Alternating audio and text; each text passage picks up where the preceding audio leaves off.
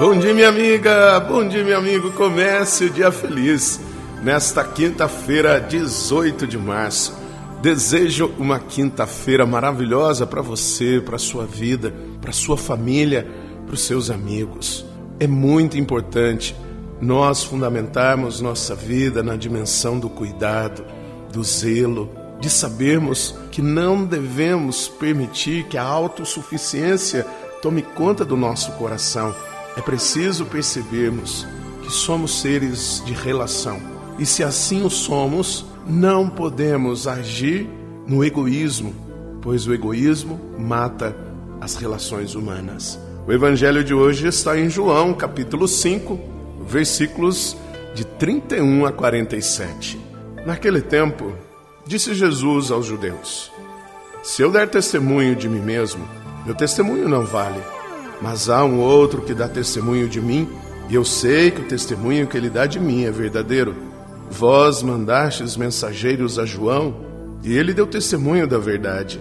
Eu, porém, não dependo do testemunho de um ser humano, mas falo assim para a vossa salvação.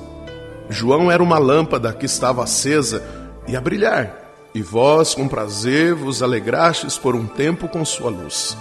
Mas eu tenho um testemunho maior que o de João as obras que o Pai me concedeu realizar, as obras que eu faço, dão testemunho de mim, mostrando que o Pai me enviou. E também o Pai que me enviou dá testemunho a meu favor. Vós nunca ouviste sua voz, nem viste sua face, e sua palavra não encontrou morada em vós, pois não acreditais naquele que ele enviou. Vós examinais as Escrituras, pensando que nelas possuís a vida eterna. No entanto, as Escrituras dão testemunho de mim, mas não quereis vir a mim para ter a vida eterna. Eu não recebo a glória que vem dos homens, mas eu sei que não tendes em vós o amor de Deus. Eu vim em nome de meu Pai, e vós não me recebeis. Mas se um outro viesse em seu próprio nome, a este vós o receberíeis. Como podereis acreditar, vós que recebeis glória uns dos outros, e não buscais a glória que vem do único Deus? Não penseis que eu vos acusarei diante do Pai. Há alguém que vos acusa, Moisés, no qual colocais a vossa esperança. Se acreditasseis em Moisés, também acreditaríeis em mim, pois foi a respeito de mim que ele escreveu. Mas se não acreditais nos seus escritos, como acreditareis então nas minhas palavras?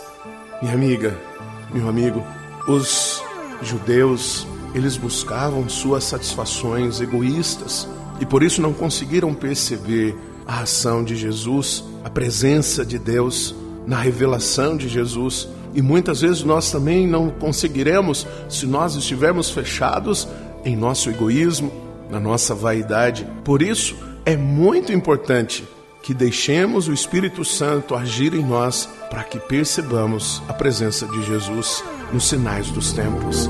Reze comigo. Pai nosso que estais nos céus, santificado seja o vosso nome, venha a nós o vosso reino, seja feita a vossa vontade, assim na terra como no céu. O pão nosso de cada dia nos dai hoje, perdoai-nos as nossas ofensas, assim como nós perdoamos a quem nos tem ofendido, e não nos deixeis cair em tentação, mas livrai-nos do mal. Amém. Ave Maria, cheia de graça, o Senhor é convosco. Bendita sois vós entre as mulheres, bendito é o fruto do vosso ventre, Jesus. Santa Maria, Mãe de Deus, rogai por nós, pecadores, agora e na hora de nossa morte. Amém.